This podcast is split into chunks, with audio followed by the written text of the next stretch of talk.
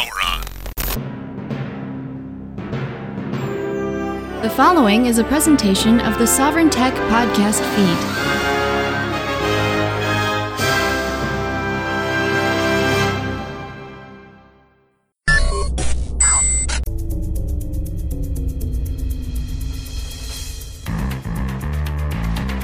Ready for your weekly tech fix? Want to know how technology sets us free? Well, get ready because here it comes. You're listening to Sovryn Tech with your host, entrepreneur and technophile Brian Sovryn. He's got a huge brain. And now, here's Brian. Hello, once again, it is I, the Rembrandt of the podcasting canvas and always a pleasure to be here with you. It is I, Brian Sovryn.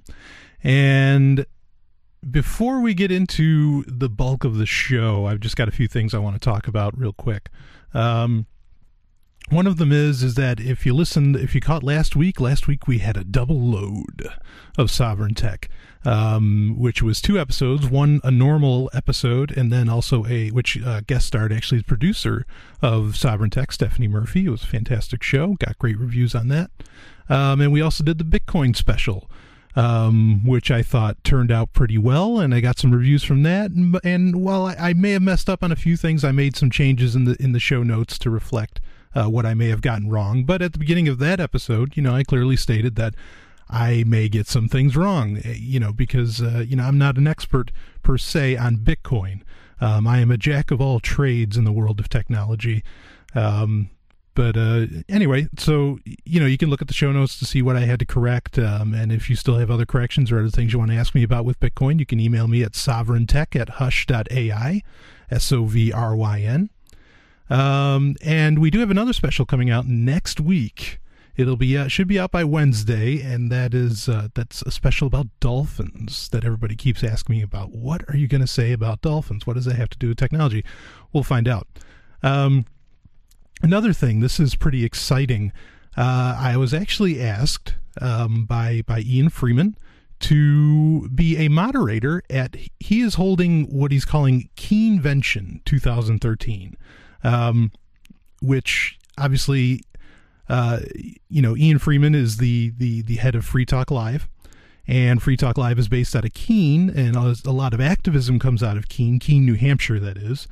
And um, he's going to hold a Keenevention there, kind of like a PorcFest or a Liberty Forum. If you're not sure what those are, uh, you know, get to Google, start typing that stuff in. They're they're they're great events. Um, so it's a convention, you know, based in Keene, and it's about activism and things like that and it's from November 1st to the 3rd, uh, 2013. And it's a good and it's a good idea to have it at that time because that way you get to see New Hampshire in the fall and what that feels like. Because I think the number one reason, really, that that people don't, or that I hear from people anyway, uh, that they don't move to New Hampshire for the Free State Project if they're interested in activism, is because of the weather. So anyway, so it gives you the chance to get, to get exposed to it. Um, and I'm going to be a moderator uh, for the tech panel. And it's it's a panel about you know how technology is moving liberty forward, how it's uh, uh, you know working with and affecting activism in in New Hampshire, particularly, and how it can individually set you free. Uh, and I got some great guests that are going to be on the panel. Um, but you know we'll talk more about that when it gets closer. It's still a little while away, but it'll be in Keene, New Hampshire. It'll be from November 1st to the 3rd, uh, 2013, and it'll be at the Sovereign Hotel. I mean, is that perfect or what, huh? Where well, where else would it be? I mean, Brian Sovryn at the Sovereign Hotel. You can't beat it. Uh, I I don't own it, but anyway, um, you can go to www.keenevention.info. That's K E E N E vention.info. Or you can go to Facebook and you could type in Keenevention and uh, you can get your information and, and, tickets there. I think tickets are like 50 bucks or something. But it's a three day event. It's a good time. Uh, actually, with as far as the Sovereign Hotels goes, it's located at a pretty good spot in Keene where there's plenty of restaurants around and things like that to, you know, to, to grab some food. So check that out. That's uh, at www.keenevention.info, and uh, I will be there. I will be there moderating the tech panel. Very exciting. Um, so we got all that, uh, or actually, one more thing I wanted to mention. This is, uh, a little while ago in an episode, I did, as I believe, website of the week, I did Google Play Music, which I touted and I, I, I still use it. You know, it, it's a great service that allows you to upload 20,000 songs for free. And of course, if you actually buy any songs, that's 20,000 of your own personal collection that you can put up there in the cloud and you can access from your smartphone, from your computer, whatever. Um, and the, the, outside of that 20,000, if you buy any songs from Google Play, um, which it does have a music service. And its selection, admittedly, isn't as good as like iTunes and maybe not even as good as Amazon. Um, but it, it's kind of just starting out, so that's okay. If if you buy music, you know it'll stay there. Uh, you, you know it doesn't count against your twenty thousand. And also with the twenty thousand songs that you upload to this, they will get matched. Meaning, if you have a you know a, a low quality version of a song, when you upload it to Google Play completely for free, Google Play Music will actually uh, match it and put a high quality version on there. Um, and that helps with the upload times because it takes a while to upload uh, quite a few songs. And if if they if they just match the song, it doesn't have to actually, you know, upload your version of it. Uh, it's really great, a great service. But there's a caveat that I want to mention, and I didn't realize this until actually today. And that is the caveat is this: when it matches, it gives you a clean version of the song. Um, the song I was uh, I was listening to is by Adam Smash, uh, and uh, it's called "Do Her Wrong." And there, there's a line where it says, you know, uh, she fucks like a hooker, and it cut out the word "fuck." Now, I mean, I listened to Adam Smash's first album, "Love Is in the Missile," um, a million. I mean, I, I listen to that album all the time and so I I know that that was there before. And so when I was listening to it today, and it just goes but like a hooker, I'm like, oh come on. But anyway, you know that that's a caveat. Um, I'm not sure. I'll look into it more as to what can be done about that. But I just want to make sure that you're aware when I recommend a, when I recommend any kind of product, website, software, uh, you know, electronics, whatever.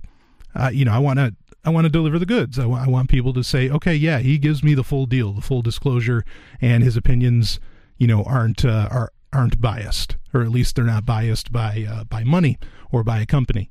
Um, anyway, so that's out of the way. Let's get into uh, uh, our story of the week, and the story of the week this week is is amazing to me. This is this is phenomenal. Um, Totally sounds like science fiction. Life in the Troposphere. Uh, this is from Gizmodo, and it's by Jesus Diaz. So Jesus, Jesus is the, you know, the, the Spanish form of Jesus. Jesus is telling us the truth right here. uh, surprised scientists find life forms six miles above Earth's surface. For the first time, scientists have found life forms where nobody thought it was possible floating in the troposphere, the slice of the atmosphere approximately four to six miles above Earth's surface, and not just a tiny few, but but a lot. 20% of every particle in the atmospheric layer are living organisms. Okay, so 20%, what they thought was just dust and all this business up in the trop in the troposphere are actually creatures, living creatures. Uh, this has profound implications for our understanding of weather, the spread of disease, and life on other planets. Scientists previously believed that all of the suspended particles in the part of the atmosphere were dust and salt, but this new study, the first of its kind, say the researchers, demonstrates that life can exist in places that we couldn't imagine under such extreme conditions, living and feeding. Uh, this reminds me somewhat of like the water bear. If you don't know what a water bear is, that is an interesting thing to go to Wikipedia about because the, these water bears are practically indestructible. Uh, they, they, can exist in the most extreme. Uh, I mean, they can like live in space. It's it's really weird. Anyway, uh, according to Kostas Konstantinou, assistant professor at the Georgia Institute of Technology School of Civil and Environmental Engineering, we did not expect to find so many microorganisms in the troposphere, which is considered a difficult environment for life. There seems to be quite a diversity of species, but not all bacteria make it into the upper troposphere. So it's pretty much is bacteria that's living up there. But the bottom is, back, the bottom line is bacteria is life, and it's up there. Um, the organisms were captured on board a NASA DC-8 aircraft equipped with a special probe as part of their Genesis and Rapid uh, Intensification Process mission. Uh, a pro- program is designed to study low and high altitude air masses associated with tropical storms. They obtained the samples before, during, and after two major tropical hurricanes in 2010, Earl and Karl. Now, what is NASA doing? You know, looking at the weather and all this stuff. This this isn't really new. Um, for the past maybe decade, really, that's all NASA has become is is a weather or you know a weather tracking organization. Um, and it's up to you know it's up to debate as to how well they're actually achieving that. But you know, to say, well, should NASA be in space? No, this is what they've been doing. Um, NASA hasn't done a whole lot of good in space since the 80s anyway. You know, let, let, us just face facts. Um, anyway, once the particles were captured in the instrument's filters, scientists analyzed them using genomic techniques. These included uh, polymerase chain re- PCR and, or I'm sorry, yeah, the PCR and gene sequencing. Um, these, according to the study, allowed them to detect the microorganisms and estimate their quantities without using conventional cell culture techniques. They discovered living bacteria cells in the size range of 0.25 to 1 microns in diameter and some fun- fungi. fungi. Uh, depending on where the air masses came from, the bacteria was of marine or terrestrial origin. Okay, so this stuff's like getting lifted up or whichever, but it's living, it's alive up there. Uh, and bacteria can live in some pretty crazy places, I have to say. Like, there's the idea, there, or there's not the idea, the reality of what's called black smokers at the very, very bottom, like literally touching, you know, the, the, the crust of the earth, the magma, uh, which, has a magma layer under it. And you can, like, these black smokers is literally, you know, the magma layer letting off steam into the ocean. And in the, I mean, these, this is miles down. And things live down there you know, even, even though it's just bacteria, things live down there. And I mean, and that's that's just what we know of, you know. Uh, I mean, clearly, as this article shows, we're still discovering new life all the time, all the time. You know, just on our own Earth, and I think I think that's pretty amazing. Um, anyway, we'll keep going with the article. Uh, the profound implications in the paper published in the journal Proceedings of the National Academy of Sciences, the scientists postulate that these organisms, organisms may play an important role in weather. According to Professor Athanasios Nenes from the Georgia Tech School of Earth and Atmospheric Sciences and School of Chemical and Biomolecular Engineering, they could affect the clouds and the formation of ice. In the absence of dust or other materials that could provide a good nucleus for ice formation, just having a small number of these or- microorganisms could, around could facilitate the formation of ice at these altitudes and attract surrounding moisture. If they are the right size for forming ice, they could affect the clouds around them. The hurricanes may in turn play a vital role in the spread of these microorganisms, having moving vast amounts of bacteria over very long distances. Scientists believe that these bacteria and fungi may feed on the carbon compounds found floating in the air, but they are not sure yet. So they, they don't even know what these things are eating, that they're still alive. Um, Konstantinidis says that for these organisms, perhaps the conditions may not be that harsh. I wouldn't be surprised if there is active life and growth in clouds, but this is something we cannot say for sure now. Does this mean that there may be other bacteria floating in the atmosphere of other planets? Perhaps. If they can make it here, there's no reason to think it's not happening elsewhere. Yet another place to look for life. Now that is positively fascinating. I mean, this is this is genuinely earth-shattering stuff uh, the idea that life forms in the air are actually causing the weather that that you know we interact with every day. Um, and the idea that that there could be entire ecosystems inside of clouds that that is f- far out how else can you say it that is amazing and this raises one of the, this raises some big questions if life can can exist in in these kinds of conditions and things like that you know i remember when i was a kid uh, of course i was in the 80s when i was a little kid um, I used to love at, at the the public library. Uh, they'd have all these books with these great artists. You know, at the time uh, in the '80s, we didn't have all the, the, the stellar cartography and, and, photography that we do now. Stellar, as in like literally the cosmos. Um, not stellar isn't great, but uh, the photography today is great too. And so they used to have to have artists draw this stuff up because we just didn't have great pictures and it didn't make it very exciting, especially in, in books geared more towards younger people. And I remember looking at, at some books and they would like they would they would speculate because it was artists. And so the human imagination, which is so important, imagination is more important than knowledge, in my opinion. Uh, that actually Albert Einstein said that. but the, the artist's imagination couldn't help but go in. And when they do things like when they draw stuff uh, like they draw like jupiter and okay you know what is an artist's depiction of the, the atmosphere of jupiter? And then they speculate and they toss in like these like gaseous uh, um, you know i mean because because the atmosphere of jupiter is is is all gas you know to, to the best of our knowledge. And so they they they put in these creatures that looked like they had like balloons you know like they, they had these air sacs on their back and they'd just be floating around you know on on, on jupiter uh, or similar things with like Venus, you know, that they that they would do. And now here's something. Here's science catching up with the artist's imagination, saying, "Yeah, you know what? Maybe, maybe life can exist in such terrible conditions, and maybe it's out there. Doesn't mean it's intelligent. Intelligent life is an you know, uh, intelligent, conscious life, moral life is another story. Uh, but you know, you might be interested to hear my thoughts on that. But I won't go into that right now. Uh, but this is incredible. You know, we're, we're literally discovering a whole new type of ecosystem that exists on our very own planet.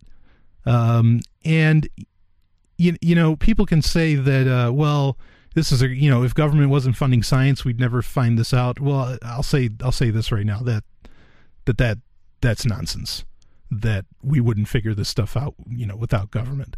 Um, if anything, you know, NASA is so far behind in the equipment that they use, they always are, uh, because of an actual lack of funding. Um, I think someone in the private sector, you know, would have would have looked into or would have happened upon this discovery. I don't think anybody was expecting life up there at all. I don't think anyone really imagined that, at least not on Earth. I understand, like I said, they did on other planets. But on Earth, maybe they didn't think about it so much. But I think this would have been found out on on on accident. If uh, you know, if maybe if the world was run, you know, uh, not by governments, but perhaps you know under under the uh, uh, under the, the protection of insurance agencies, and insurance agencies would be interested in how weather works, and then they'd probably have found this out because they would have a vested, as in monetary interest, in how can we you know how can we keep homes from getting blown over and things like that? And then maybe they would have found out hey look hurricanes are lifting this stuff up out of the you know is lifting life into the air. That life in the air is collecting ice around it if it's large enough. And i mean in this and still some of that's theoretical of course according to the article. But you know and and so what do we do about this? How, how do we solve this problem? You know and and i don't i'm not saying that the private sector because oh you know it's anarchy and there wouldn't be any, anybody to tell them what to do that suddenly they would say okay well we got to find a way to keep these this life from getting up there. And uh you know and and then we can control the weather or something. Maybe they try to control the weather. But i think there there'd be some pretty you know if a company came out and said yeah you know we're going to harm life uh, you know these microorganisms or something. I mean, people there, there's a lot of people that care about this sort of thing that that they would they would take issue with it, and you know e- equally say, say they. I mean, we're, we're we're talking a very hypothetical society here. Um, you know, you, you can't. I mean, this is amazing. No, I don't think anybody expected this, and the point is, the, what I get out of this is it's much like the line that Jeff Goldblum gives in Jurassic Park where he says, My point is, is that life finds a way. And that's really it. Life finds a way, no matter where it is and, you know, and how, how it's going. Uh, life finds a way to live inside of clouds, apparently. Life finds a way to exist. To, some, it's eating something. They were talking about, you know, that it's just grabbing carbon from the air, but life finds a way. And I just, I think that's positively fascinating. Uh, when I saw this article, I just had to share it on Facebook. Um, though I didn't share it through the Sovryn Tech page, but maybe I should start doing that. Uh, you know, if I get more followers on, on Facebook, you know, I might get quite a bit more active with it. Uh, that's that's facebook.com slash pages slash sovryn tech s o v r y n. You can check it out, um, or you can go. We actually we have a. I just redesigned the Sovryn Tech Tumblr page, sovryntech.tumblr.com, and I've I've I've gotten you know good reviews on that and I welcome you to check it out. And actually, from there, uh, you can from the new new Tumblr page, you can link right to Facebook, right to SoundCloud, right to YouTube. Um, even uh, I, I, started a uh, uh an Instagram uh, uh, page or you know account, and so you know I'll be taking pictures at these various things that I go to, kind of like convention that I mentioned earlier. So anyway, great th- this is just amazing science. The link will be in the show notes. Check it out for yourself. And uh, I'll be right back with more Sovryn Tech.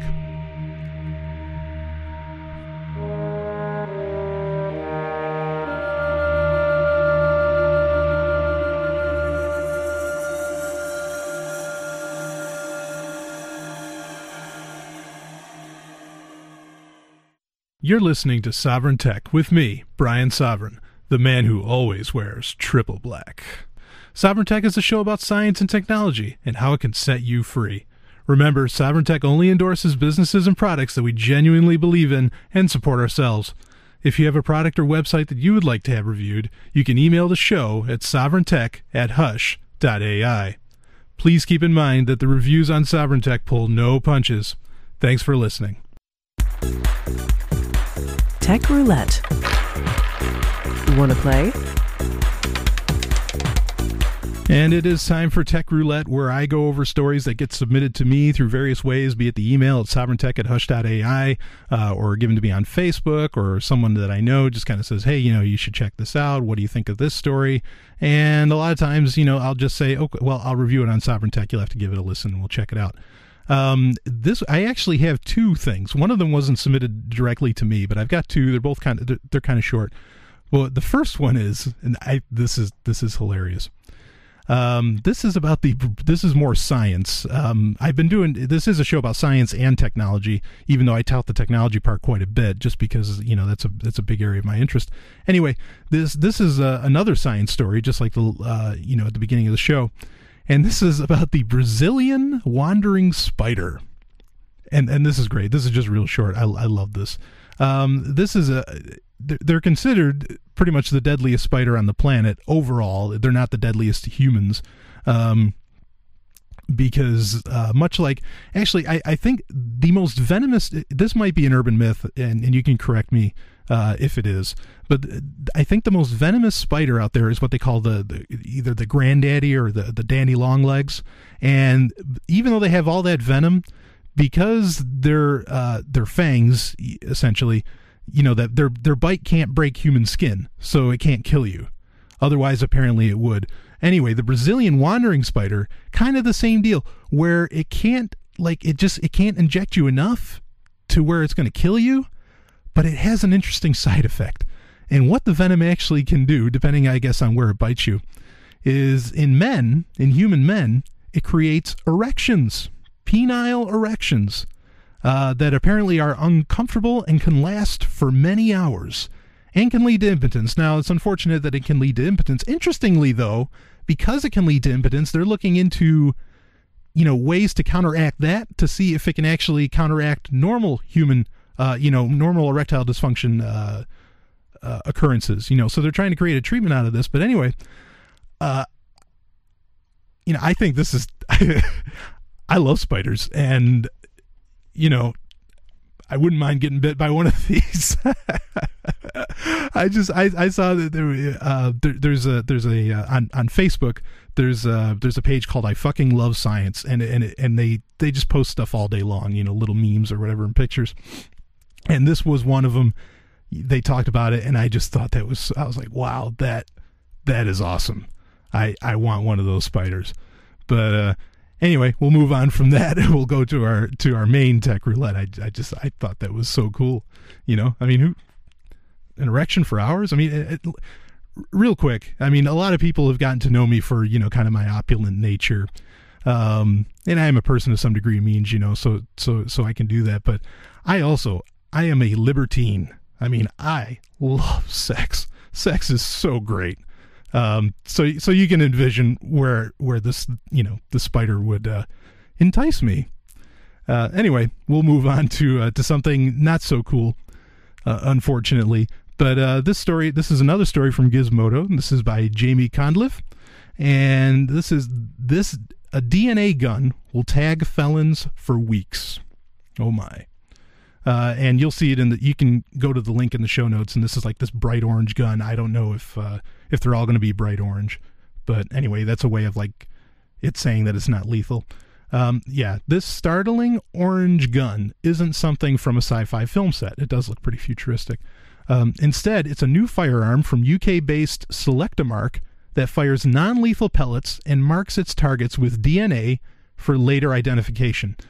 Designed for use by police and military, the gun fires soft little green pellets pictured below.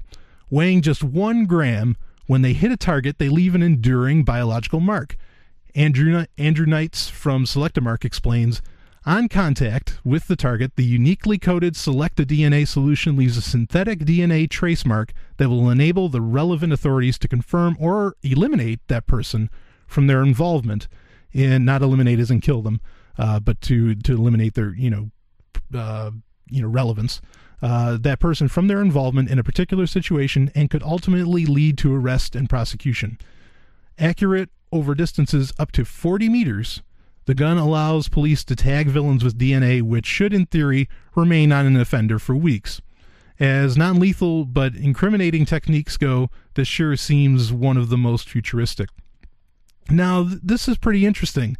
Uh, kind of the reverse of, of the, the Judge Dredd uh, Mark II gun, which uh, in in Judge Dredd, like the the guns that you hold are actually encoded to your DNA, so you can only shoot it if you have the right DNA. Otherwise, like it zaps you and you, you know and you fall down and uh, I think in some cases could die. Anyway, this is kind of the reverse where the the gun is you know is shooting DNA out that you know specific DNA that can track what a person did, and you know I, I I'm all for non lethal solutions on anything really but this is pretty scary because, you know, who has access to this DNA? Um, I see this as a way for people to get framed very easily. You know, if the, I mean, it depends on how the courts are going to react to this. You know, okay, so this person, you know, so so this this kind of DNA, uh, you know, was was shot by this this police officer over here who was over there. So this can't be the person because it, it's almost like creating an instantaneous alibi. And I get that, but you know, I mean, what are the laws going to be behind this? Are you forced to get DNA shot on you? You know, does this break your privacy laws? Now, this is in the UK, which I mean, they're they're they're kind of funny. I don't know that they have exactly a, a Fourth Amendment like the United States does. Not that anybody in the United States cares about the Fourth Amendment anyway. Uh, at least in the government, I should say. Uh, I think there's a lot of people, a lot of Americans that give that, that care about the Fourth Amendment. But this is this is really creepy stuff because you know this is kind of like the who watches the watchers thing. Um, you know, and actually, you know, I mentioned Judge Dredd. That's an interesting thing to look up because in Judge Dredd, the, the character actually gets framed because his DNA matches the gun that was used to kill somebody. When actually, you know, th- th- I won't go into the whole plot line, but someone else had similar DNA, uh, essentially, and you know, and and so you know he was framed. So the character of Judge Dredd was fa- was framed, and you know, and it's you can say, well, that's in a movie, but you know, I say this all the time on Sovryn Tech. Science fiction is not just fiction. There, it says science, and that's the thing. So much in science fiction gets kind of pushed. Um, you know, people want that what they read, especially if it's exciting um, or if it's something that like you know really you know people with with power complexes um, you know think that they can use to control people you know they get excited about it too and so science fiction is important to look at because i guarantee you this idea came from some sci-fi novel that i'm just not aware of if you're aware of it uh, don't hesitate to send me an email sovryntech at hush.ai and and I, i'll give you full credit if you want it and you know and and i'll mention it uh, in a future episode as well as in the show notes. Um, so so it's important to look at science fiction to see how these things can be, you know, okay, fine, the idea comes from science fiction and it gets used very well in such in like a future society or whichever. But then science fiction can also explore through the element of fiction and imagination how it can be abused. And that's very important. Okay. Uh, you know, if you're in an I mean, if you just want to know how things are going to, you know, how, how, how everything's going to develop and stuff, like a lot of people are wondered about the singularity and things like that. You can look into, you know, you want, you want to know a great, a, a great, what to think about the singularity. Check out, there's a movie from, from the 50s called Forbidden Planet. It's kind of like the classic science fiction movie, maybe the greatest science fiction movie ever, because every science fiction movie ever since has really copied uh, a lot of its tropes and a lot of the things within it And if you look into that, you can kind of find out what might happen if, if there was a singularity. So, anyway, th- this gun is scary. L- let's make sure this stuff doesn't get, you know, gets at least verbally opposed. And uh, this is Brian Sovryn, and I'll be back with more Sovryn Tech. Are you ready? I've never seen anyone so treated like a a god in my life. Brian Sovryn as guest co-host tomorrow night, and so that should be a good show. On that note, uh, what we were just added Brian Sovryn. Okay, we haven't. Oh. Is he he's- good? He's been in the audience. He's, oh, he's yeah, we've- certainly got opinions on things. Yes. I'm so close to being like God, no one is above me. Okay? Absolutely no one. I don't take orders from anybody. And uh, I mean that that's how much closer to God can you get? Is there anything he doesn't do better than everyone else? Oh, that's just his way of talking. He's one of the best. Break it down. Catch Sovryn Tech, the show about technology and how it can set you free with me, Brian Sovryn. That's S O V R Y N at soundcloud.com slash sovryntech.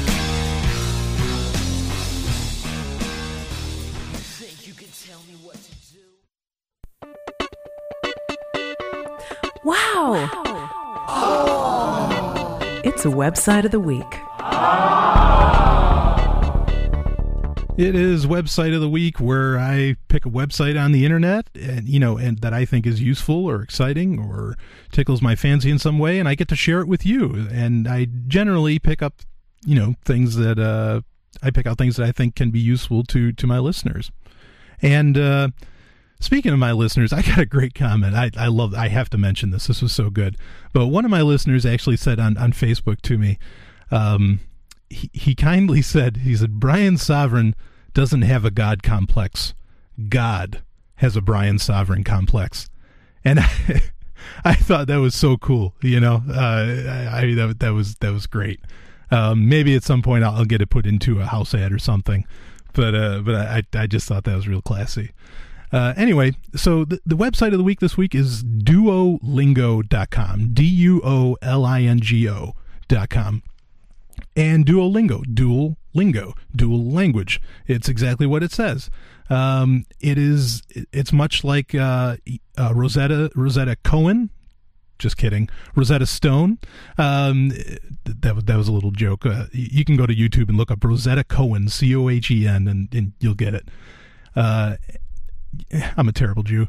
Uh, okay, so Rosetta. This is like Rosetta Stone, um, where you know it's based on a, you know a lot of phonetic, and it has a whole bunch of different ways for you to learn various languages, and it's all free, and it's all done you know completely online. You could sign in with your Facebook account if you want. Um, I do kind of warn against people using their Facebook account to sign into everything, just because if you ever lost your Facebook, which I think is something that may end up coming up very soon when Facebook becomes even more pervasive in our lives with employers and things like that. Uh, so, you know, but you can sign in with Facebook if that's nice and easy for you. And there's only a few languages that they're starting with. Uh, there's Spanish, obviously, which is a great one to learn, very useful. Um, there's French, uh, German, which is interesting and they have a couple languages in beta. They have Portuguese and Italian. Um, and you can also recommend other languages to them. Um, but that's pretty good. Five languages for free, and you, you kind of do it every day, and it sends you emails saying, you know, don't forget to to you know do your lesson today or whichever, which is nice, you know, just to get that little uh, get the little reminder. Uh, but but it's it, and and actually I think it's it's so basic. It's like all nice and cartoonily done. You know, I, I think the presentation's actually a lot better than Rosetta Stone, um, and, and so it works good for kids. Like there's this little bird that kind of like tells you how to do everything. So it's it's good for everybody. It has different levels. You know, it has a whole skill tree, and it gives you points and everything. Kind of makes it into a game, and that's good for everybody. I mean, everybody enjoys a good game, be it a kid or an adult or or whatever but really really basic uh, i think it has like an app for iphone that you know that helps you you know go further with it they do not have one for android as far as i know uh, but hopefully that'll be coming because i think this is really really great. Uh, I, think it's a good thing to learn other languages. Uh, you know i mean valued on importance of course. You know i mean it, you know everything's value is subjective. So you know if you don't want to learn another language don't. But uh, but I think it's a handy thing to have. You know, I, I'm reminded of a lot of sayings that I actually learned um, when I was in the military for a little while, like the idea that uh, learning an, another language gives a person another soul. Uh, you know, or that that another language gives you a new way to think, and I think that's very true. Um, because you know th- there are things that get lost in translation. There are things that you can only understand. Um, you, you know, here's a really dorky example: the word kapla. Okay, kapla is actually Klingon uh, from Star Trek. That that Klingon, and kapla means success. Okay, that's what it translates as. But what it actually means more to a Klingon, if you understand Klingon culture, which is a warrior culture, I know I realize this is all fake, but that's what makes it so fun. It, it's not just success; it's like success with you know your enemies failed. I mean, there's just like there's so much connotation in that that you can't just wrap up in the word success. It's not like you just did a good job. It's like you know your enemies fell before you. Uh, you listen to the lamentations, you know, of whoever, and it, it, that's how it works. You know that that's how language is. Is that there's just there's some things that you just you know you can't translate. So getting another language in your head gives you another arsenal of feelings. Perhaps, perhaps, and this is an intriguing thing. Maybe it's a new way to look at yourself to psychoanalyze yourself. You know, one thing I really I like there, there's a there's a um, a, psycho, a psychological uh, uh, tactic uh, I'll say called IFS, uh, internal family systems, and what it is, it's like looking at the various parts of your mentality, of your personality, and I think it's an ingenious uh, way of doing things, and it's it's so that you can do self therapy essentially. And you know, I wonder if you develop, you know, kind of another part uh, this isn't like multiple personality disorder or anything. But if you develop like another language, can that language look at your other parts and maybe give you some brand new insight into things? I wonder about that. I don't know that I've ever heard that discussed. Maybe I did, and I'm just reiterating it, but I, but I really don't recall it happening. So Duolingo.com, totally free way to learn new languages. Uh, I think it's great. Check it out, and I'll have the link in the show notes, and we'll be back with more Sovryn Tech.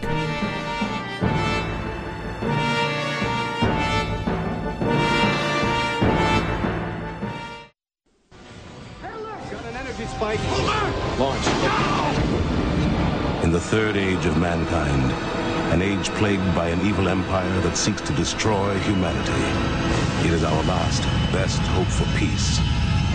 It is Babylon 5. All fighter squadrons launch. Get us out of here. Return fire. Well, freeze them. Freeze them. Watch Babylon 5. You can watch Babylon 5 and experience the greatest show in television history. See the entire series completely free by going to the wb.com slash shows slash Babylon 5.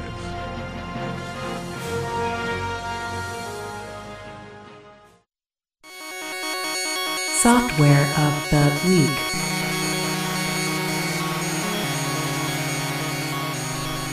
It is time for software of the week where we get to talk about, you know, various types of software that I consider useful and, you know, that I want to share with you and that maybe you can find useful as well. But if you'll excuse me, I just have to have a little sip of Earl Grey tea. Mmm, amazing. That's actually Earl Grayer tea. So take that, Picard. Um, all right, let's get right into uh, software of the week. And, and this week's software, I love this. Now, I love to write, and in fact, uh, one of the reasons I got into technology was because it allowed me to, as a, as a kid, it allowed me to write very easily. You know, without needing tons of paper and everything, the, the stuff just appeared, and I could write, you know, forever essentially. And I mean, a lot of people use for writing, you know, on computers uh, is is Microsoft Word, Microsoft Office, essentially. And a lot of people do. I mean, whether you're using a Mac or you know, or when or a Windows computer, you know, you're probably using some degree of Office. Uh, and there's great alternatives out there to Office to do all kinds of things. Um, and in particular, that you can use, say, if you want to use Linux. And but here here this this program I'm about to talk about is just for writing, writing alone, and it's actually a good thing. You know, there's the idea that you can have like a Swiss Army knife that can do all this stuff, but it can't do one thing very well. You know, it can do 20 things, but it does them all kind of, you know, okay. Well, here this this is the answer to that as far as writing goes, and it's called Focus Writer. It's totally free. That's all one word, Focus Writer, and uh, the link for it I'll, I'll I'll have in the show notes. But Focus Writer it works on Linux, Mac, it, it works on Windows, and also as, as far as like with Windows, um, you know, a software that I I tout on the show all the time, Portable Apps, portableapps.com. Uh, they have a portable app the version of Focus Writer that you can just carry with you wherever you go. That way, whatever computer you're using, you can just open this up. And here's the beauty of what this does, of what Focus Writer does. Um, you know, it doesn't have a whole ton of features. It, you know, and it and it only does certain like file types. It's not like Office or Open Office or LibreOffice where you know it can do 20 million, um, you know, different different uh, file types. It only does a few, and but here, here's what's cool. It actually it just blanks out your whole screen and creates you know a, a surface essentially to write on, and you type and all you're seeing all the distractions this is the whole that's why it's called Focus Writer, because all the distractions are gone. You don't see the facebook pop-ups. You don't you know none of the notifications. You don't have a movie going on in the background all of which is fine. I do that all the time myself during writing. Um, but you know now you could still play music while it's going but it just it, it eliminates everything. And it's got great themes. It can have it like where it can show a nice peaceful picture in the background while you're you know while you're typing. Uh, it has the the infamous green screen that hackers because you know they're hackers so they have to use black screens with green writing on them a little joke. Uh, or it has a gray. So it has it has a few options as far as that goes. It also has the ability to you you can turn on an option where it actually makes typewriter sounds you know out, out of your computer speakers or in your headphones um, it has you know a lot of statistic stuff. It does autosave.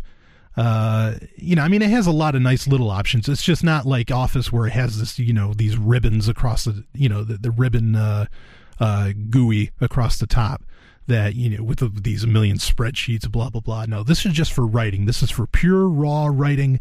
The rest of the world turns off. It's just you and the book, which is great. I love that attitude uh, you know that this that this allows to deliver. And it's funny, you know, I challenge people to use something like Focus Writer because when you do, it's funny how you're just like waiting. It's like, oh, where, where's a notification? Where's a notification? And granted, I mean, I think a lot of people would just get around that by like having their, uh, you know, having their phone right there, and you know, which can show all the notifications and everything anyway. But this is really, really cool. And the only feature I feel that it's kind of missing is I I wish it like I love how it has it has like a daily goals that you can set. It has timers and alarms built into it, you know, so that way it's like okay, I want to get ten thousand words in today, or or whatever. The only thing I wish it had, I wish it had like backup to Google Docs or to Google Drive. I mean, because I love Google Drive, I use that endlessly. So if it had that, it'd probably be the perfect program. But for what it is, for what it does, I just think it is so cool. And again, it's portable. You can take it with you anywhere. You can pop it on a little SD card or on a flash drive or on a hard drive, whatever. Um, and and it just goes with you, and and that's that is so so great. And and again, like, and I really, I actually, what I think is a lot of fun is doing my personal favorite is the the black screen with the green writing, uh, what they call green screen and I, I just I I think that's that's that's great stuff because you know it, it, gives you kind of that like 80s feel to it. And and also it better it better says like I think mentally it says to you no you're doing one thing right now. And it kind of brings I mean for me it brings me back to like the DOS days um you know where where in DOS you could only do one thing at a time. Um which in with computers today, you know, I mean, that's the whole point of computers. That's where they still kind of, even though this is changing, that's where they still kind of like best out the tablets and smartphones is because computers can do 20 million things at once, which is great. I'm not knocking that at all.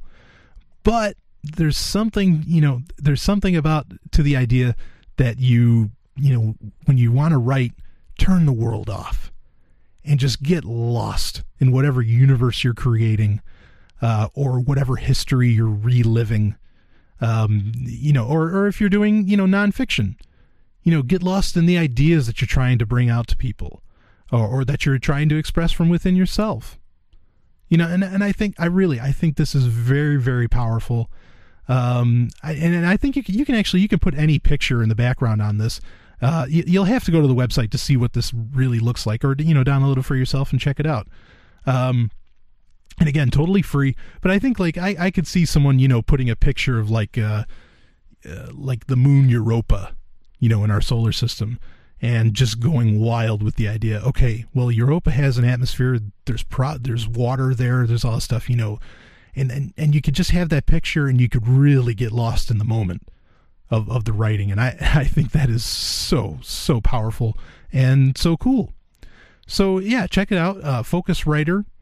And again, it works for Windows, works for Apple. You know, it works on, on, Linux. I mean, pretty much any Linux thing you could imagine. I imagine it works on FreeBSD.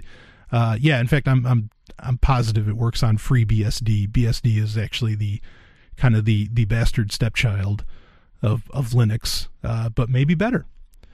But anyway, yeah, it, it, works for all that. So you can't beat it. I love cross platform on Sovryn Tech. Generally, when I do software of the week, I do my best. I want it to be cross platform because people who can use, you know, the beauty of choice is use what works for you. And, you know, I, I'm not a big one on Macs, but you are. And that's great because Mac works and they work well. You know, I had a Mac. Actually, I had an iMac, one of the very first iMacs from 98, and it's still in use today not by me, but I know the person who is using it, and it still gets used for like cooking recipes and all that stuff. Amazing. So this works all over the place. Mac, Linux, you call it. Uh, Focuswriter, check it out in the show notes. And this is Brian Sovryn. I'll be right back.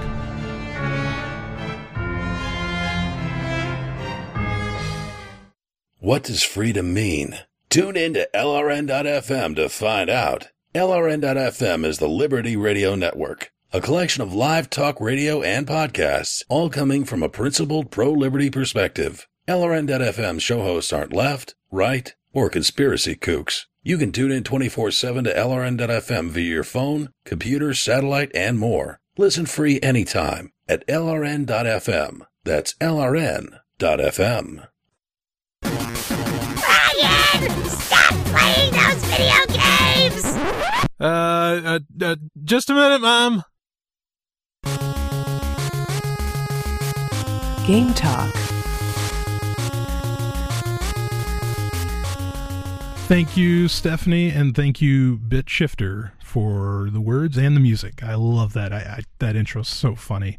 Um, anyway, it's Game Talk, where we get to talk about games, and uh, you know, it's not always about how it can set you free, but uh, I think it's important to talk about games. I think play.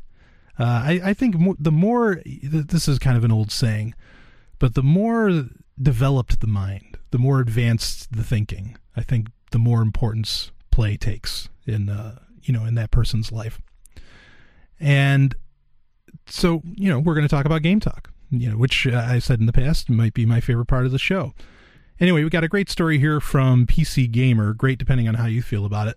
But uh, it's Valve sued by German consumer group because Steam users can't resell games. Okay, now Valve is the company they're they're famous for making the games called Half-Life. And they are now very famous because they created the the PC gaming as well as Mac and Linux gaming platform known as Steam, which is like a store and it downloads the games for you and you can play the games off it and it has a social network built into it. It's really great. I use Steam all the time. It's fabulous. And so they're getting sued by German by a German consumer group uh, because you can't resell games on Steam. Let's go right into the story. Uh, the Federation of German Consumer Organizations is suing Valve over Steam's refusal to let users resell their games. According to Carola Elbrecht, the VZVB, that's the name of the Federation of German Consumer Organizations, project manager for digital consumer rights, Steam users should be given the same rights as owners of traditional board games allowed to sell their used copies on at will. Okay, now, okay. This is a consumer organization. I don't know to what degree they're involved with the government, but this just goes to show how far behind so many people are on how the world actually works now. They can't keep up. And any of these these bureaucracies, which th- this certainly is a, a type of bureaucracy, they like traditional board games. Are you kidding? I love board games, and they still have a place. And there's a lot of people who are real enthusiasts. I know some friends of the show who are very much enthusiastic about board games, and I love them too. But th- that is so. How can you compare? How can you compare um, you know, p- pick the game. How can you compare Borderlands 2 to to to a board game? Come on. It doesn't happen. I mean, even when, you know, one of my favorite games, one of my favorite board games actually is uh, Risk. And I buy it pretty much every time it comes out for some kind of, you know, console or or PC. And they always have to add in this whole bunch of stuff to try and make it exciting to try and compete with the games. They're they're two different animals. You know, so far behind in this thinking. It, it just it just shows, you know, the the weakness of bureaucracy. But anyway, we'll keep going. Uh, the complaint is that purchased games are tied to a user's Steam account with no option to transfer the license to a third party. The organization also notes that for for those games that use Steamworks, Steamworks is a developer platform inside of Steam, it makes no difference whether a game was purchased online or as physical media, as either way the game is locked into a Steam account on installation. Now, this is true. Uh, when I bought Duke Nukem Forever, I bought the uh, the Balls of Steel edition. Uh, I've got balls of steel. Anyway, that if you know Duke Nukem, you'd, you'd get that. Uh, and you know, I bought it in store. I went for a midnight showing or a midnight release at, at a GameStop, and I bought it. And you know, okay, there's a physical disc in there, but it just wanted, you know, Steam just wanted the code inside the game box, and then it did it all on its own, and it it didn't even install from the disc. Uh, anyway, so that's true, but we'll go on. The lawsuit follows a cease and desist order the company issued to Valve back in September.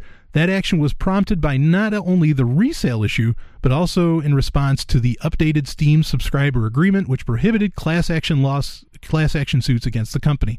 This is becoming very popular, where the big companies like Google, now it appears Steam, uh, a lot of these digital companies or companies that deal in digital goods are coming out and saying, look, okay, this is your property no one can infringe on your property whatever. I mean and, you know the conversation go on about that. But anyway no one can infringe upon your property.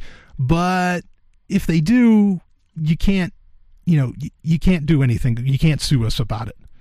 Uh, google drive google docs has kind of the same uh, uh, has the same laws. Anyway so this is becoming very popular but you know it's your choice on whether or not you want to want to use them um, the consumer group have attempted to sue Valve over game reselling before, but the case was dismissed by the German Federal Court of Justice in 2010. However, back in July, the Court of Justice of the European Union ruled that the trading of used software licenses was legal, and the VZVB are hoping that this lends credence to their case. Of course, Valve aren't alone in this practice. No digital distributor offers the option to sell on your used licenses to a third party. Elbrecht says that while Valve are the are the target. The suit is meant to serve as a signal to other distributors that operate the same way. Okay, so this Valve deals mainly on PC games. I mean, they're also like on PS3 to some degree, but they mainly deal in PC, Mac, and Linux games. And unlike where you could get an Xbox 360 or a PS3 um, or a Nintendo system, uh, which I would recommend, um, you know, you can buy the game and then you can like trade it in uh, to to you know a GameStop or you could just sell it to a buddy or you could trade with a buddy, you know, do like a barter thing, and it, it works like a barter system, and that's pretty cool. In fact, I know a lot of people, especially younger people, you know, per se that don't always have you know a lot of disposable income. Um, they'll they'll get a bunch of games for for Christmas, and you know they'll play them, they'll play them endlessly, and then when they're really done and they've really beaten them all, they'll go take it to the store and they'll trade out for the next new hot game that comes out every month. And so I understand that, and I think that's great that that kind of system exists, and it kind of gives like console games, I suppose, a degree of intrinsic value, maybe. But at the same time, um, I I don't know. I I have I've always wanted a lot of these brick and mortar game stores to actually go away because it creates added cost into the games. Like Steam in particular here's the thing too. Here's the thing with steam. Steam gives discounts all the time. They have sales every season. They have their autumn sale. They have their winter sale uh, their summer sale which is their most popular where they're selling you know games that that just came out like two three months ago. They're selling them for like 75% off for a little while. They also have their deal of the day where one game or, or more. They have their weekend deals too, where their games will have, uh, you know, th- they'll be again seventy five percent off, or fifty percent off, or thirty three percent off. They'll, they'll sell for this extremely low price. How? I mean, are they going to have to keep track of how much you actually paid for the game, and then whether it's worth reselling? You know, at, at what at what value is it worth reselling? th- that's crazy. And and equally, Steam has also, uh, fortunately, or, or I mean, to their credit, uh, Steam has set up where if you actually if you buy a game, and like sometimes you get games gifted and you haven't actually downloaded it or played it at all, you can sell the game back or you can kind of trade the game with someone else. That doesn't work with every game, but it is something they're considering because they realize there's value in it. But they did that without any government mandate. They just did it because they're like, well, you know, this is a model that exists for getting games, and so we, we should probably look into this and see what we can do. Steam will solve this on their own if it's that big a deal. But at the same time, I don't know that it's even a problem because, like I said, most people can get games, especially like if you pre purchase the game, uh, you get a bunch of like added features and everything. And so, d- d- you know, because you get like the, you know, because it's a pre order, what they call a pre order perk um, you know, you'll get like extra skins for the game or extra levels or something. And so, do those get traded back? I mean, how do you actually even gauge the value? You know, as to where when it's a board game, you got all the pieces. You know, it's just this you know thing that really exists, which which is fine. Uh, you can easily gauge the value. You can't gauge the value of of a Steam game, of a digitally downloaded game, especially with you know a lot of what they call DLC, downloadable content, and things like that. Uh, it's a false economy to, to even compare them. But anyway, you know, what is the value? How is it fair? Well, I want to trade this. This is a AAA release, which means it's an expensive game, around sixty dollars. You know, high demand, high, highly developed. So a month down the line, you get Assassin's Creed three, and then you want to trade it with, um, you know, with Borderlands two. What if you got Assassin's Creed three for fifty percent off? Then what? Steam's supposed to honor you getting, you know, getting uh, Borderlands two at full price? I mean, there's there's no sense there. That, that doesn't make any sense. So you know, again, the main thing that I get out of this story is just showing how far behind. Now, I mean, because the EU said, "Oh yeah." Now, I mean, the German federal court, you know, a little more localized. They said, "Oh yeah, no, no, it's you know, this." This, this is this is nonsense. But the EU said, "Oh yeah, yeah, no, no, no, no. Software license, uh, you know, use software licenses were legal and whatever." Government doesn't get it they, they don't understand. I mean, and what's the average, you know, and, and not to make this about age or anything, but the average age of, of, of a, of a, you know, a federal justice in, or, you know, a, a justice of the European Union, 50, 60, 70, you know, they, they didn't grow up with video games. They didn't grow up with the digital world at all.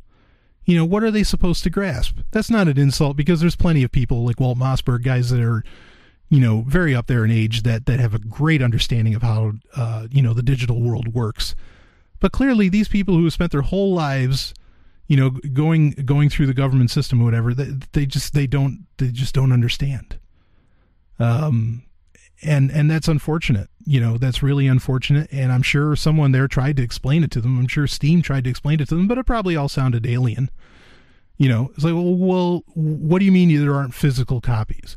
Well, I mean, we we you know we we just download it to you, and that way we don't have to, we can give you the cheap prices and the great service at cheap prices because we don't have to pay for employees. We don't have to pay pay land taxes to have actual buildings up. We don't have to pay city taxes, state taxes, federal taxes. We don't have to pay any of this stuff, you know, except for our own building, our one building that we distribute all this stuff from.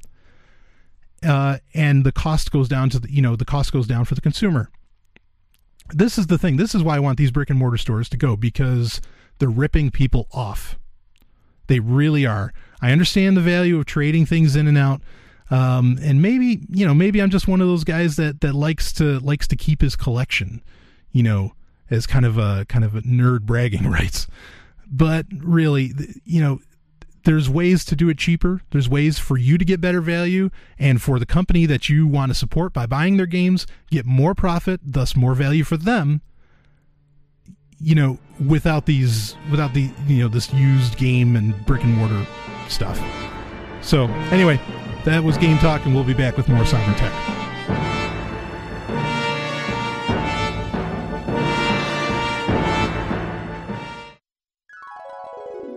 Are you searching for a mouthwatering, all natural, sweet, and sticky treat? What if I told you it was also made by a chef who believes in freedom, just like you?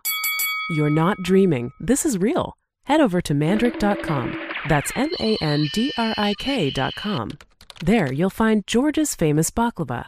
in classic and dark chocolate flavors. Mmm. To those with special health needs, Georgia's famous baklava also has a treat for you golden delicious low carb, gluten free almond cookies. Order with PayPal or Bitcoins. In just a few days, your sweet treats will await you right at your doorstep. One more time, that's M A N D R I K dot com for George's famous baklava.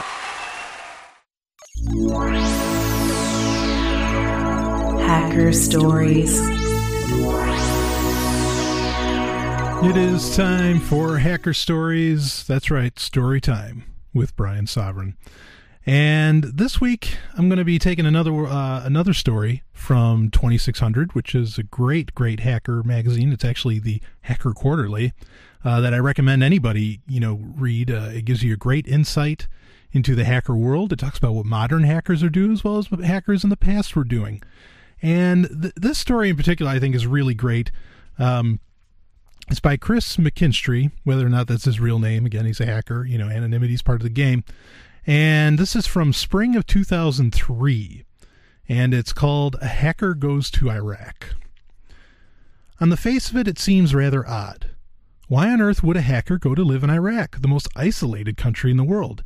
Internet connections certainly must be hard to come by in a country where there are no ISPs, and sole provider of internet services is the Ministry of Culture and Information. Boy, that sounds terrible. In fact, until halfway through the year 2000, the ministry restricted internet use to the government itself. In July of 2000, according to CNN and the BBC, there was at least one internet cafe in the center of Baghdad, but today I can find no evidence of this. Uh, backpackers.com lists zero as the count of internet cafes in Iraq, and Google turns up zilch as well. Antarctica has better connectivity. Interesting. Probably talking about McMurdo. Um, how can a modern hacker live without an internet connection? And why would I go anyway? The key to the answer to the first question is the word modern, and the key to the answer to the second question is more complex but can be summarized with the words teach and protest. I am a modern hacker, but I've been interested in computers since I was a child in the early 1970s when hack meant create and not the current media corruption, which essentially translates to destroy. This was a time when there were no visible computers, and the government still decided who had ARPANET access. ARPANET is the progenitor of the internet that the government created. Um, and just real quick on that, unfortunately, I, I definitely subscribe to the idea um, that I, there's a lot of apologists who like to say that, you know, the internet wasn't actually created by the government, but the unfortunate truth is, um, and there's a great book ab- about it, but I, the name escapes me right now. Um, but the unfortunate truth is, is that the government did create the internet.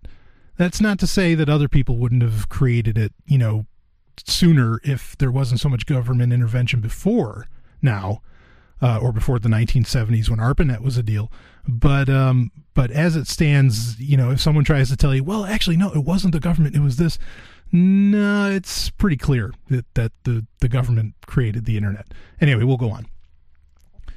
Around then, the first ads started appearing for Steve Jobs' and Steve Wozniak's Apple II, first computer I ever used, actually.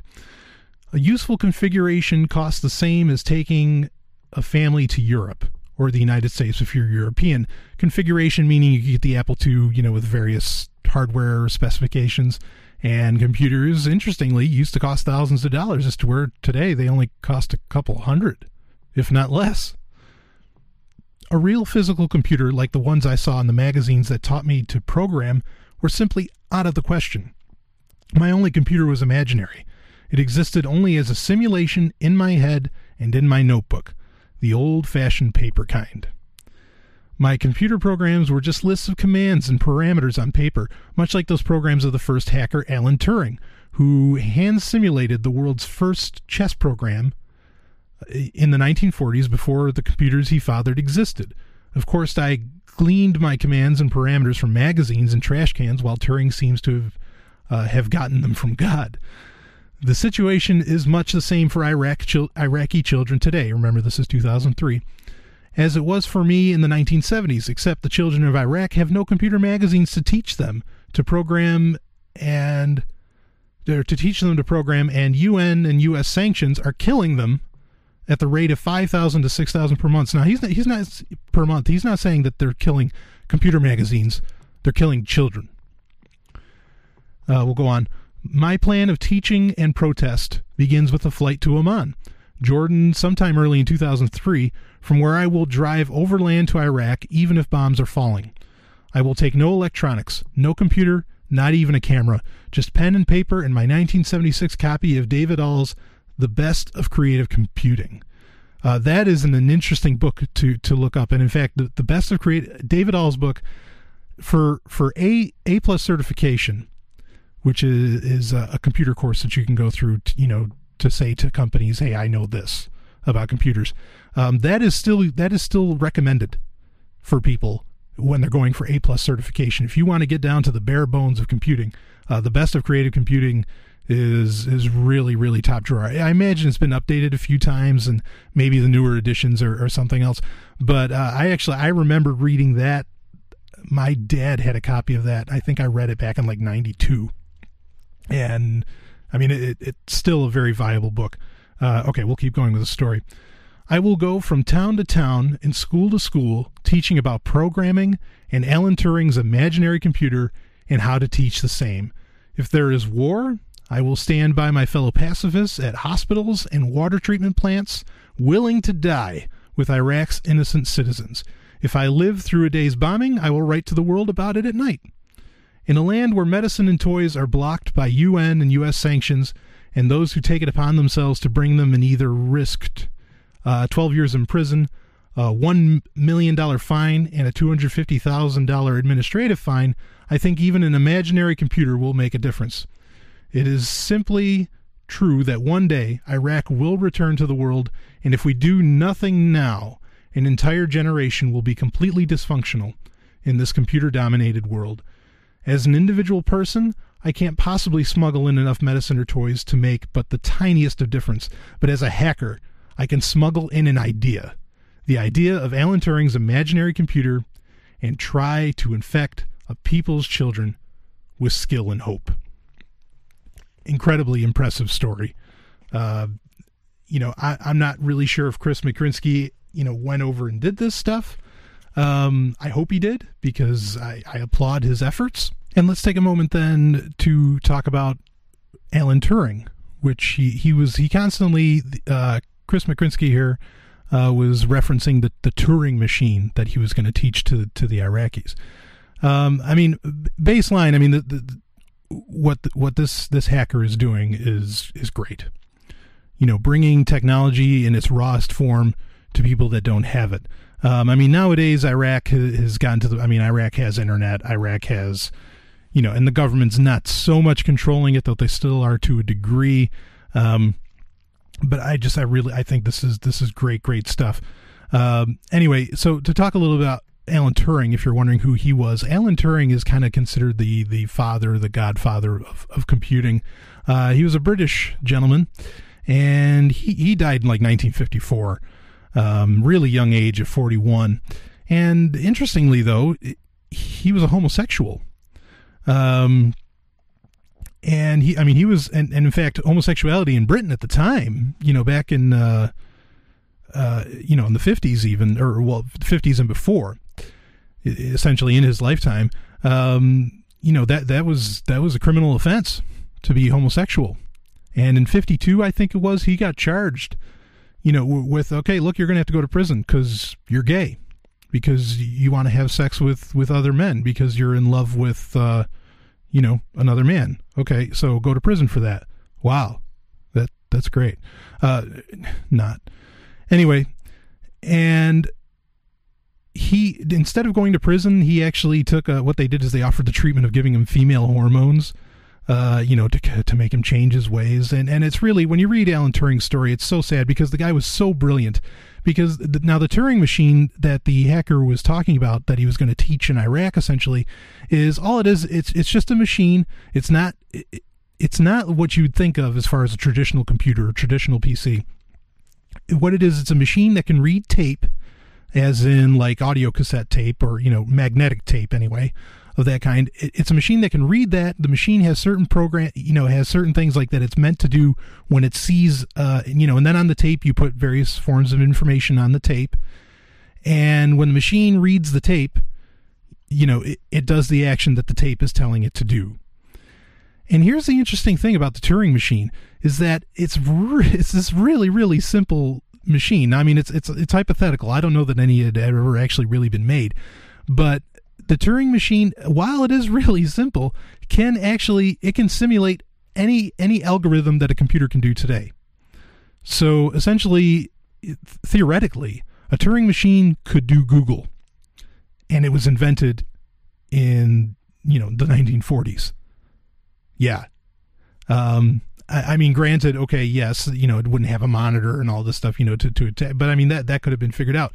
So so it's to teach children how the Turing machine works is the way to explain at the very base level how you know processors work, how CPUs work in computers. And so essentially how computers really work. And that's I mean that's a great idea to go anywhere with. You know, but especially in Iraq um you know because because if you teach computers at that level what you can essentially do is, is that okay like if you just take here's the thing. Now i think it is great when companies send laptops to like africa um, or the middle east or you know to countries where there there's some real need of education. I i, I am not insulting any of those efforts. But the the laptops they send the laptops were designed in like this in southeast asia and in in america or you know other you know more first or second world countries whatever. And the laptops are designed in mind with the fact that you know it, it's going to exist in the environments of those of those areas you know of america where it's not very harsh and life's not very harsh. So when they send these laptops over I, some i've heard stories where i mean these these laptops don't last long with these kids because i mean it's where they live. It's it's their environment so they're not designed to do that. As to where if you taught kids, like this hacker was proposing, if you taught kids the Turing machine, if you taught them how computers work in principle and theory, the kids would later develop the computer to match their environment and their needs, to match the needs that the children have. Okay, if I'm going to, you know, if part of my life is crossing a river a lot, I'm going to make a machine that's waterproof. Eh, do, do you get the picture of what, you know, of what I'm saying? And so that's a great, great way to do it. You don't just take it over there and like, well, here's Windows, you know.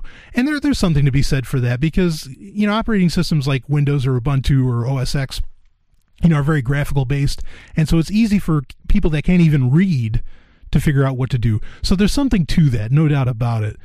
And and like I said, I am not knocking. Like when when Amazon sends you know millions of Kindles to you know Zimbabwe, I fantastic.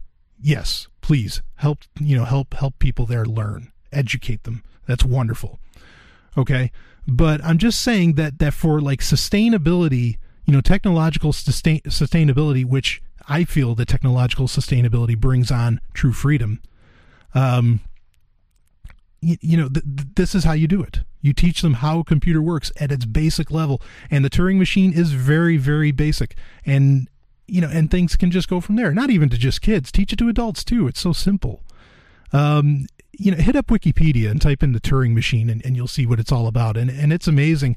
And, and I mean, and theoretically, you know, uh, if you had an infinite amount of magnetic tape, the Turing machine could figure out anything. You know, I mean, it, it would take on, you know, the best Cray two machine or Cray five machines that, you know, all these various agencies build. Um, but anyway, and, and equally though, I, I'm I'm impressed by the, the candor of this hacker. He knows people are dying, and he doesn't, and he, he wants to stop that. He wants to put an end to people dying, and if you can get people to a point to where you know some some degree of like self sufficiency, um, you know, technologically or whatever, then they don't have to rely on their own government or on forces coming from elsewhere. And that's part of what he's trying to do. And and he said, he, you know, I mean, and I I get it. This person could be all talk, but it's good talk. It's good words. It's where ideas come from. And to teach people all over the world, you know, how all this happens, I mean, there there's a way to freedom. There's a way to personal liberty, uh, and there's a way to you know to understanding things. And and I just I, I mean I read the story and I, I I mean I know it's from 2003, but I was so so impressed. And and I hope he did it, and I hope there was you know I hope that had a degree of fruition. And even if you know uh, Iraqi people aren't building their own computers, um, I hope it helped them get a better understanding of what they do have now. You know, because I mean they use Toshibas over there and you know whatever else now. But uh, but at the time, you know, I could see that as as, as really as allowing for one person. You know, I mean, one person can make a difference, and maybe that gave them that nice little leap to where when technology came in, uh, unfortunately, maybe through the butt of a gun, that they were able to use it to their needs. I really hope that happened. Uh, anyway, great, great story. Um, I do want to mention that Aaron Swartz, who is will pro- may go down as as a bigger hacker than Kevin Mitnick, unfortunately because of his death. Because not not Kevin Mitnick's death, but Aaron Swartz's death at a very young age. Um, he's all over the news right right now, and a lot of people have been asking me, "Are you going to do a Sovryn Tech about Aaron Swartz?" And I most certainly will. I consider Aaron Swartz a hero. Um, if anything, you know, and I'm not the only one who, who thinks that uh, Jeffrey Tucker did a great write up, uh, almost like an obituary that should have been. Um, and Aaron Swartz, you know, essentially, real quick, was he was he was a hacker. He was trying to free information. Sometimes he did it legally with money. Other times may have been more questionable. And the government was essentially going to lock him up for at least 30 years, if not longer. And he took his own life. Very sad. And I've been waiting. I want all the information to come out. It seems like the past two, three weeks, there's just been something new every day, some new revelation or whatever. And so the reason I haven't touched on Aaron Swartz yet is I just I want to make sure that as much information gets out there as possible. Um, you know, I mean, but this is the nature of, of doing a you know doing a show, especially about technology, because I mean, technology just changes every second. Um, like actually, when I was recording the Bitcoin special, the very first Bitcoin special, that day, the day that I released it, I, I, I, recorded it before before the day I released it, but the day I released it came out a story saying that Dwolla um, was canceling Bitcoin accounts and all this stuff. And so you see, I mean, if I had now, fortunately, I didn't in the show, but if I had recommended to people, okay, use Dwolla to get bitcoins, that that could have been a mess, you know. Now, I mean, that, that's that's that's how this medium, you know, that's how this information medium works. And I did put it in the show notes that you might want to be wary about it. Supposedly, Dwolla cleared up the mess, and they're actually they're not, um, you know, they're not shutting down Bitcoin uh, uh, accounts essentially, but they're still in their in their uh, you know EULAs and, and their you know user license agreements or whatever they they're still saying that you know we can just turn off your account at any given time and too bad. So that's still questionable. But anyway so i just want to with with aaron Swartz, um, i will probably it'll probably be a full episode about him. I don't know if it'll be a special but it'll be a pretty much complete episode. And you know that will be coming that may be coming next week. Uh, there will so there will be a special next week and then probably that episode. But I just again I want to make sure I have all the information out there. I wish I had more information with with Chris McCrinsky here on whether or not you know what his travels in Iraq were like. I have not seen any.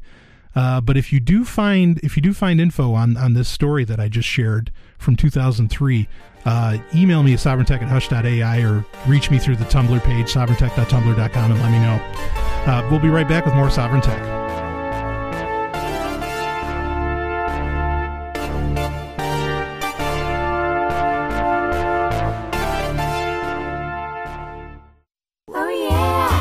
This is Stephanie Murphy, Sovryn Tech Producer. You may know me from this show, but did you know that I have my own podcast? It's called Porc Therapy. Porc Therapy is a bit different from other shows. We cover current events, big ideas, and even relationship issues, all through the lens of how we can get more freedom in our lives. Oh, and you'll love Sex and Science Hour. Join me on my website, porctherapy.com. That's P O R C therapy.com Now back to Sovryn Tech.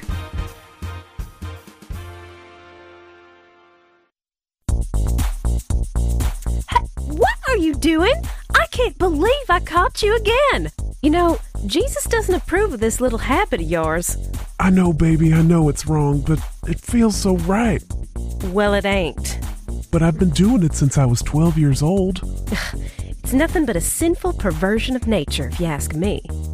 But, baby, I don't ever want to stop looking at tech websites, new gadgets, video games, software, or any of that stuff. Well, then I'm leaving. Okay. Bye. Pick of the week. It is time for pick of the week. Um, and this week I, I had a couple requests for. Th- there's an ad during the show for Babylon 5 that I made myself that I'm really proud of because I've actually gotten, let's see, the count as of now is 17 people have told me that they started watching Babylon 5 because they heard the ad and because, you know, I, I can be a bit of an ass in promoting it. Um, and Babylon 5, what Babylon 5 is, I mean, it's it's a science fiction franchise um, that started in, let's see, 1993 it started in. And they had a, a little little pilot movie called The Gathering, not to be confused with Highlander. Um, that you know was like a pilot movie that Fox showed one one night, and then they you know a year later they finally started with season one, um, and now the you know the show consists of five seasons. Uh, you know it ended in like '98.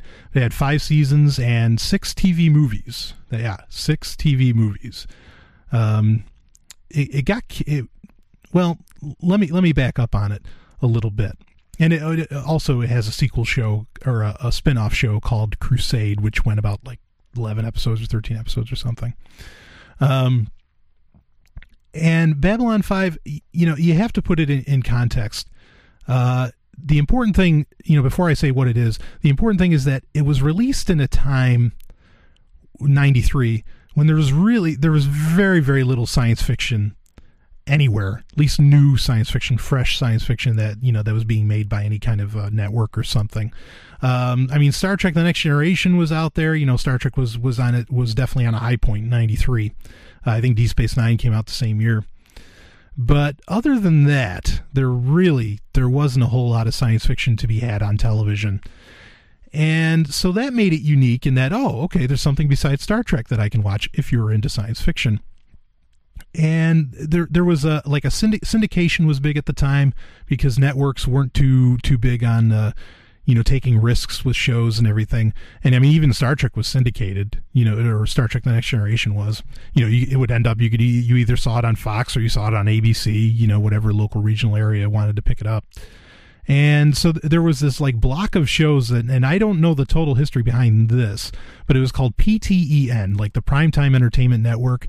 And there, there was various shows that came out for it, you know, and a lot of them were science fiction and not all of them were that great, but, uh, but Babylon 5 was, was one of them at the time.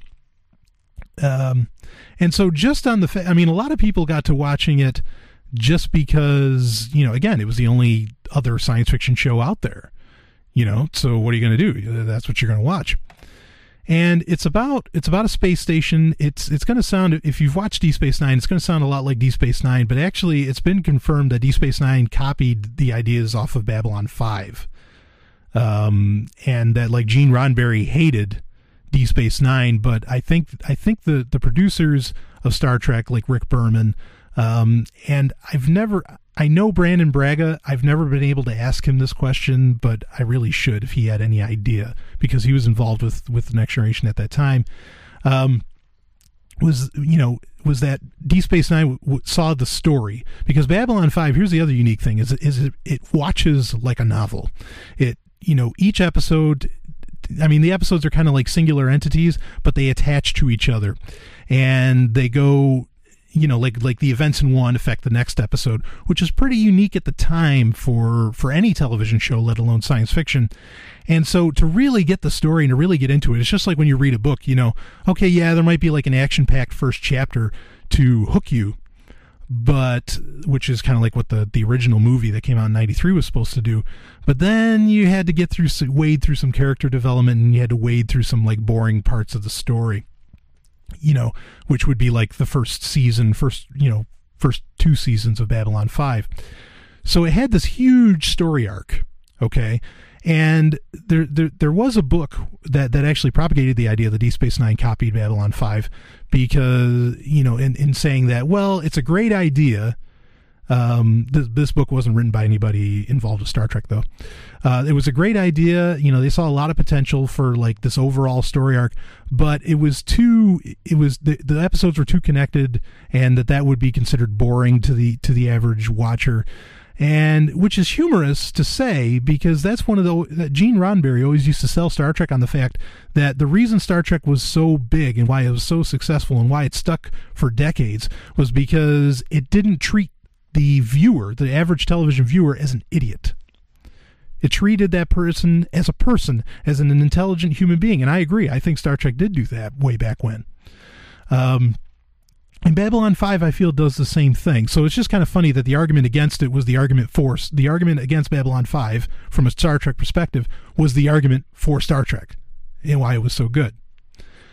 Um, anyway, so so that's kind of the first thing that has to be said about Babylon 5 is that you have to get through quite a few and I realize that this is an investment of time.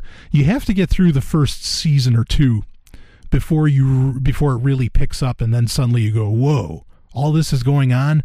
This was planned, you know, 27 episodes ago and now it's it's finally coming into fruition and you're seeing all and it becomes very exciting because it's almost like especially if you watched it at the time, you were like growing with the show you know what I mean? And you even and, and it's interesting too. And a lot of shows kind of do this now.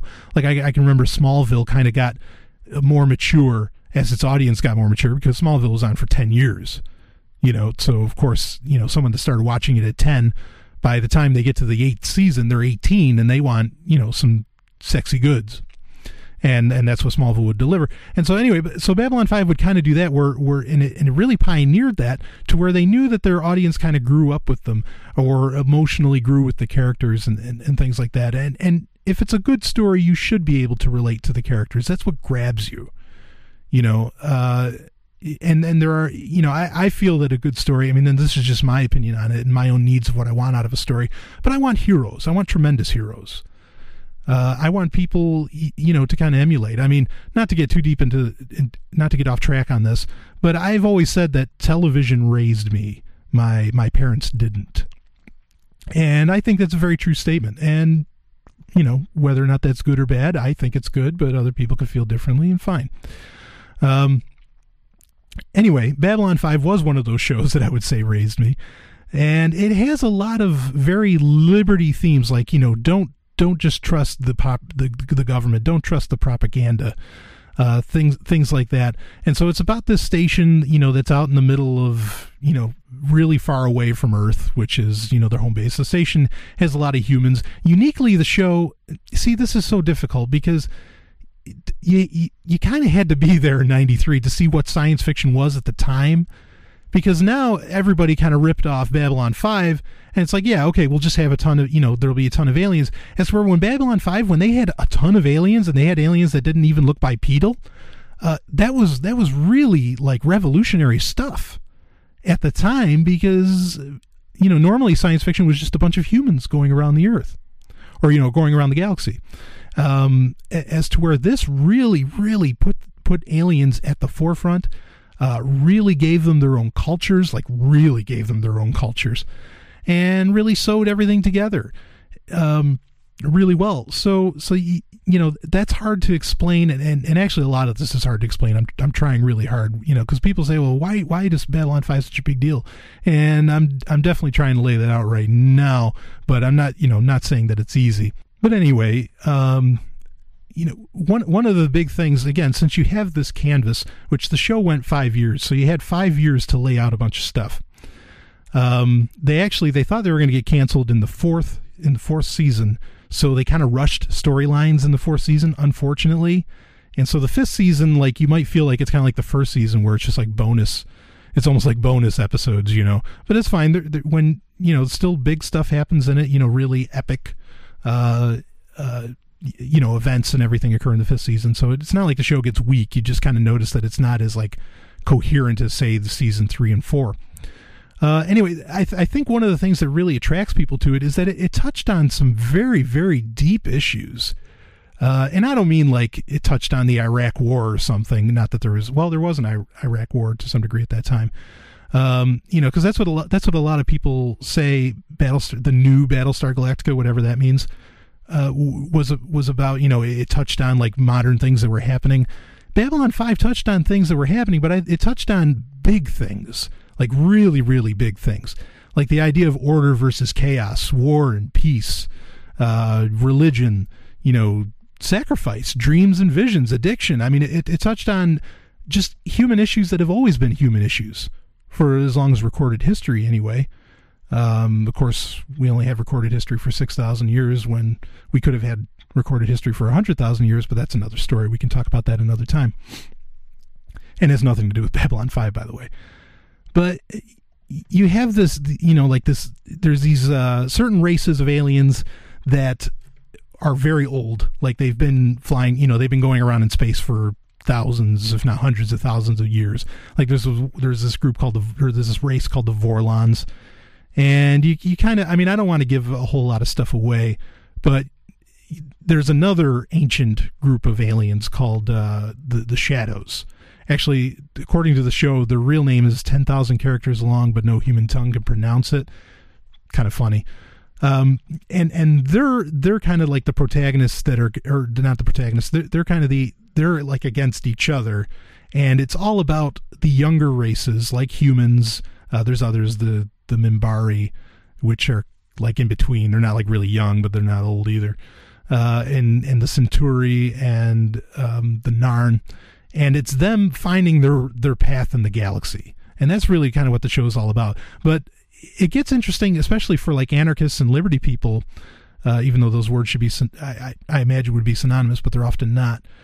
Uh, it, it gets into where, you know, like like there's secession that occurs, uh, and there's, you know, again all the you know, things about civil liberties that get discussed. Um, there, there's like references to McCarthyism, all stuff that Battlestar Galactica, I suppose, kind of did. You know, later 10, 15 years later when it finally got made. But I mean, when you know a person could have just watched Babylon Five and gotten the same thing, uh, and and had heroes out of it while they were at it. But you know, all, all that stuff is in there. The idea, you know, what is it like to be in a peaceful time? What is it like to be in a in a warlike time? Or you know, where, where there's tons of wars going on. The religious aspects are very very interesting. What are the origins of religion? that that's a fascinating topic that gets discussed. Again, I don't want to give a whole lot away because you know I want you to enjoy the mystery of, of, of, watching the show. I mean, and if you really want to know what it's all about, go you know you can go to Wikipedia and you can read it on Babylon Five just how big a deal it is. Um, but you know, and there's even like it deals with drug addiction. Uh, you know, just all all this really really deep deep stuff, which again is important because you know, I mean, Star Trek at times would touch on. Re- I mean, Star Trek was great because it always was like a good moral story, but Star Trek never really went deep and like dark, you know, into like the dark parts of humanity, as to where uh, Babylon Five does. And in fact, it, it, also touches on another interesting aspect, which uh, it, it, touches on um, telepathy. Because there, there's by that time, I think the show takes place in year like 2351 or something, and you know goes on for each year. Uh, there's this this thing called the Psi Corps, where it's a group of telepaths and like they have to be regulated, you know, because you wouldn't want people that can just read your mind, you know, being able to do whatever they want and going around, or you know, that's what that's what Earth people say. You know, I'm not saying that. I don't. If there were real telepaths, you know, I, I would expect them to to you know appreciate my property rights of my own mind and body, but anyway so you have that it deals with telepathy and like what would it really be like if there were telepaths uh, things like that. I mean it, it's just amazing all the issues that it gets into. And you walk away from it i walked away from it as, as a younger person. I mean because i watched it you know as as it was on and and it very much um, molded me because it had so many big ideas in it and and it treated other forms of life with such respect You know, it wasn't, and maybe that might be one of the biggest things for me about the show was that it, it wasn't like anthropocentric or uh, uh, what do they call that? Like human superior. Sorry, I can't think of the word where humans are like you know the epitome. They're the apple of God's eye. Uh, because I, I don't believe that. You know, or at least I mean humans are special, but they're not the only thing that's special. And so so it, it kind of you know said that humans are just like everybody else. You know, and and I thought and that was a really interesting thing to see. And a lot of people always talk about how racism has been easily dealt with in science fiction for, you know, 70, 80 years. And yet society took forever to catch up. And and that's true. And and I think Babylon 5 takes it to its like logical conclusion where no, you know, you really got to look at things and you got to question and you've got to kind of get off the, this ego kick that somehow humans are, are, are the hot stuff. Be, you know, because maybe there's people who are equal, you know, and I'm, I mean, I'm not going to be, you know, I'm not the judge of that, but I'm just saying that, that it's, it's a thought to, to consider. Um, you know, because I, I I wonder about that sometimes. You know, if if an alien race came down and people would just, you know, it's like, well, you're not human, and, and racism would just kind of start all over again, and uh, you know, and, that, and that's kind of disconcerting. But anyway, Babylon Five, it's just a really great realization of the future.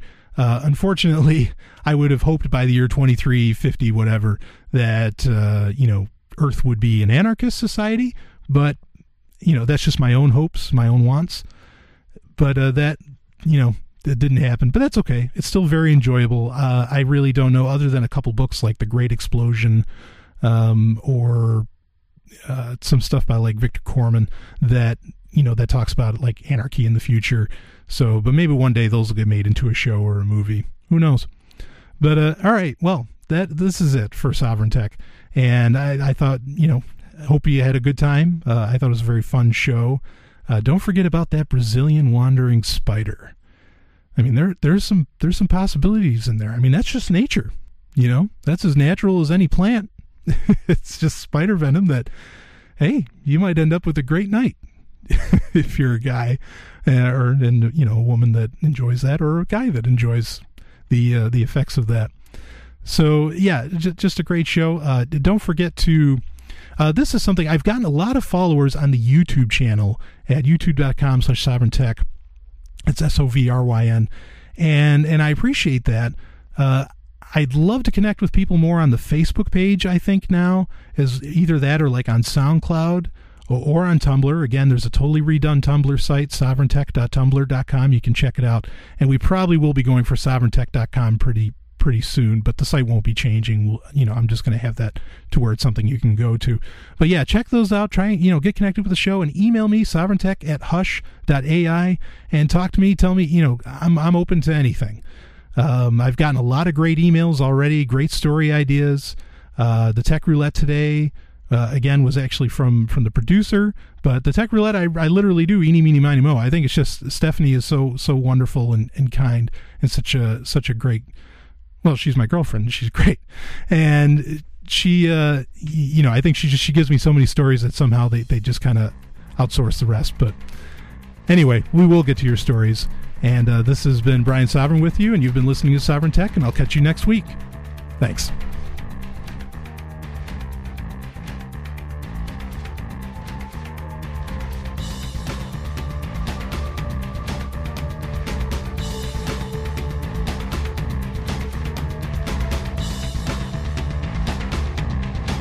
This has been Sovryn Tech. Visit us at sovryntech.tumblr.com. That's S O V R Y N tech.tumblr.com. There you can connect with us, see more of what you've heard on today's show, and catch our podcast feed. Sovryn Tech is open source. We encourage you to share. Later, nerds.